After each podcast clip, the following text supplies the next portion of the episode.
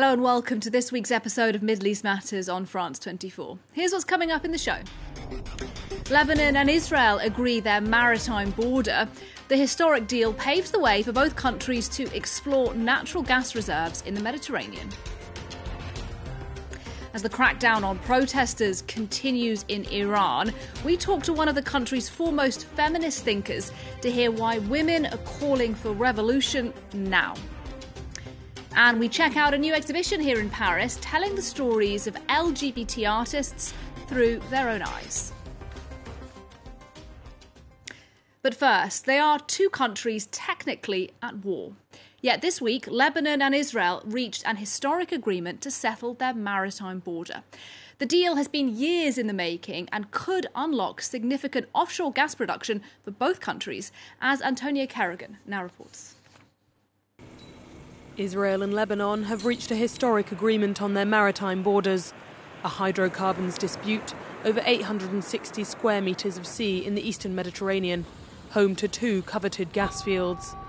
Both parties have welcomed the US brokered deal, Israeli Premier Yair Lapid hailing it as a breakthrough. A historic achievement that will strengthen Israel's security, inject billions into Israel's economy, and ensure the stability of our northern border. The Lebanese government insisting it has not compromised its negotiating position. Lebanon has obtained its full rights, and all of its remarks have been taken into account. Despite rumors that Lebanon did not receive any of its demands, Lebanon has obtained all of them because they are rightful demands.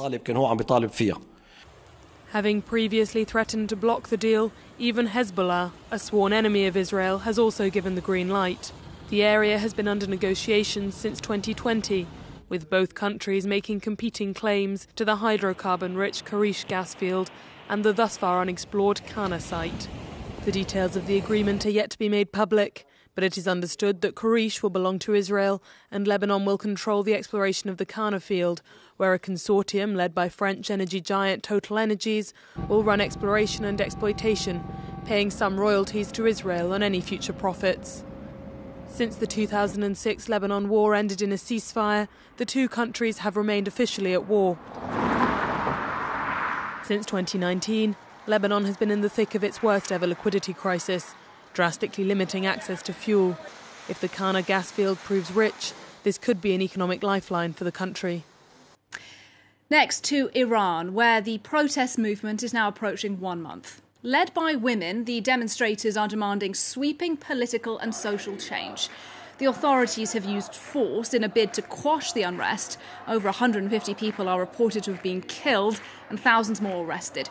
In fact, this week the government announced it had freed some 1,700 people without giving a figure for the number still detained. Well, joining me now to discuss this moment in Iran is Suzanne Tahmasebi. She's one of Iran's foremost feminist figures who runs the organisation FEMENA. Thank you for speaking to us on France 24 today. It's a pleasure to have you. Um, first of all, women in Iran, as you know all too well, have been fighting for their rights for decades.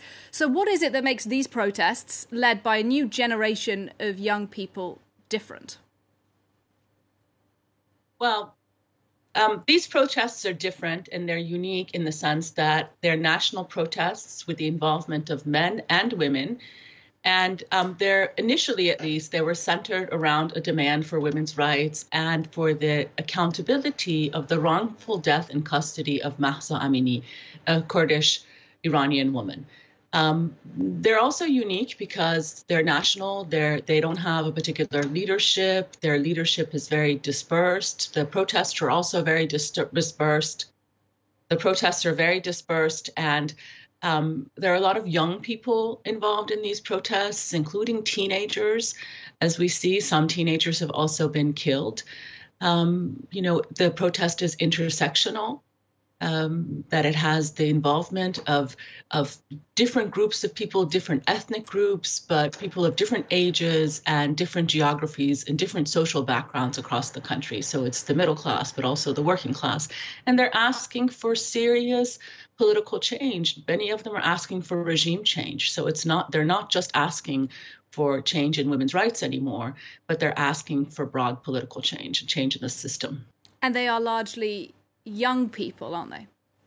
I think that there are a lot of young people involved in these protests. And we see, I mean, it's unprecedented to see, you know, 15, 16 year olds in protests that are getting killed or getting arrested. So teenagers, high schoolers, we've never seen this. This is this is the first. The women, the you know, of course, the student movement, you know, with young group of of of, of people, citizens, you know, has always been involved in political change and political protest movements. But now we're seeing high schoolers and maybe even junior, you know, middle schoolers involved in this. And so this, in that sense, is un- unprecedented. This involvement of a younger generation that was born not after the revolution, but long after the revolution. Uh, was born to the children who were born after the revolution. And let's talk about what the response of the security forces has been. There's been a really rather aggressive crackdown. I mentioned that figure 150 people killed. It may well be a far higher toll, but nonetheless, people are still turning out in the streets. So, what options do the authorities now have if they truly want to quash this? Or do you think this protest movement simply won't go away? Well, I, I, ha- I have to point here that the violence has been severe, and it's been especially severe in the ethnic minority areas of Kurdistan, where the protests started, where Jina was from, and the protests have been, you know, consistently have continued, and also in Sistan, Baluchistan, where a group of, you know, people attending Friday prayer were gunned down. Ninety-one people to, to the last that was the last figure that I saw. So, you know, it was shocking and brutal, and in both, you know, in Kurdistan, the several cities in Kurdistan have turned into virtual war zones in the last few days. So, I, I think it's important to take note of that um, although this protest is not a sectarian protest, it really is all Iranians reclaiming their lives and reclaiming their freedoms. But unfortunately, the state has is trying, I think, to make it into a sectarian uh, protest and a sectarian way of quashing it. It's very it's very difficult to assess how many people have been arrested. Usually, in the past, people would be arrested and released quickly. The state, the um, authorities are taking their time in terms of releasing uh, prisoners. So the prison conditions are terrible. They're overcrowded. There's no ventilation. A lot of people are. What we're hearing is that a lot of people are coming to these prisons already um, injured, needing medical care but you know the prison conditions are not standard by any means. And um, there's a lot of violence also at the time of arrest and also in prisons from what we're hearing. And i should say that pretty much every uh, activist, every political activist, every, every social activist, every women's rights activist, feminist activist, they've all been arrested. We're collecting um, uh, profiles on the women human rights defenders and feminists who've been arrested, and we have, you know, over or over 50 or more that we've been able to verify. We know it's a lot more than that. And this is significant because already we had 50 some uh, women human rights defenders serving long prison sentences. So this will, you know, this is having a serious impact on the women's movement as well. Suzanne Tahmasebi, unfortunately, we'll have to leave it there, but I want to thank you very much indeed for coming to talk to us today here on France 24. Thank you very much. In other news, Palestinian police have arrested a suspect in the killing of a 25 year old man after his body was found decapitated in the West Bank. LGBT groups say Ahmed Abu Mahahe received death threats because he was gay. He'd been living in Israel while his asylum application for Canada was being assessed. Well, a new exhibition here in Paris is shining a light on the immense challenges facing the LGBT community in the Middle East. It's called Habibi and it explores the issues through the eyes of gay artists from Algeria to Lebanon. France 24's Nisreen Benzabouche has been to check it out.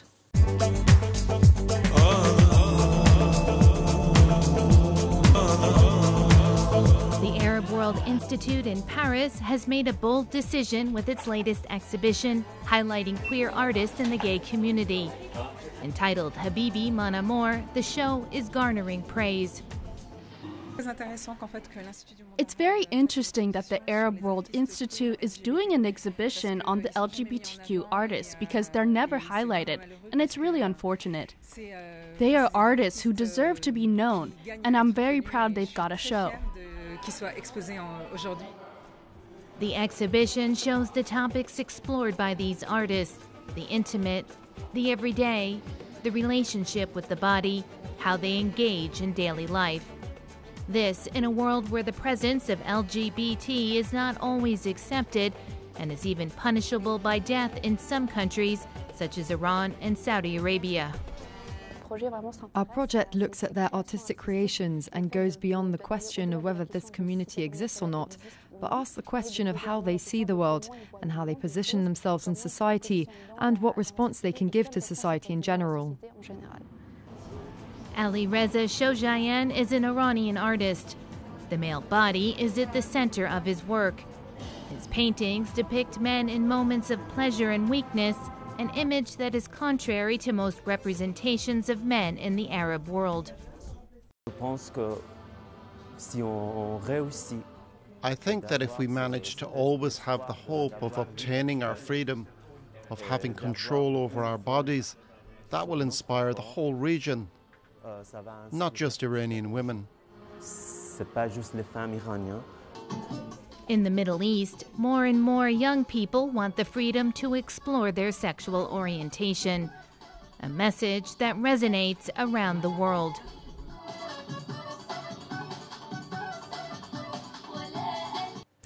Well, we end the programme with some music. It's by the Lebanese band Mashrou' Leila.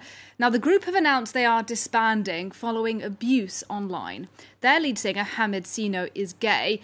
Now, here they are performing one of their most famous songs. In English, it's called Smell the Jasmine, and it is about a gay relationship.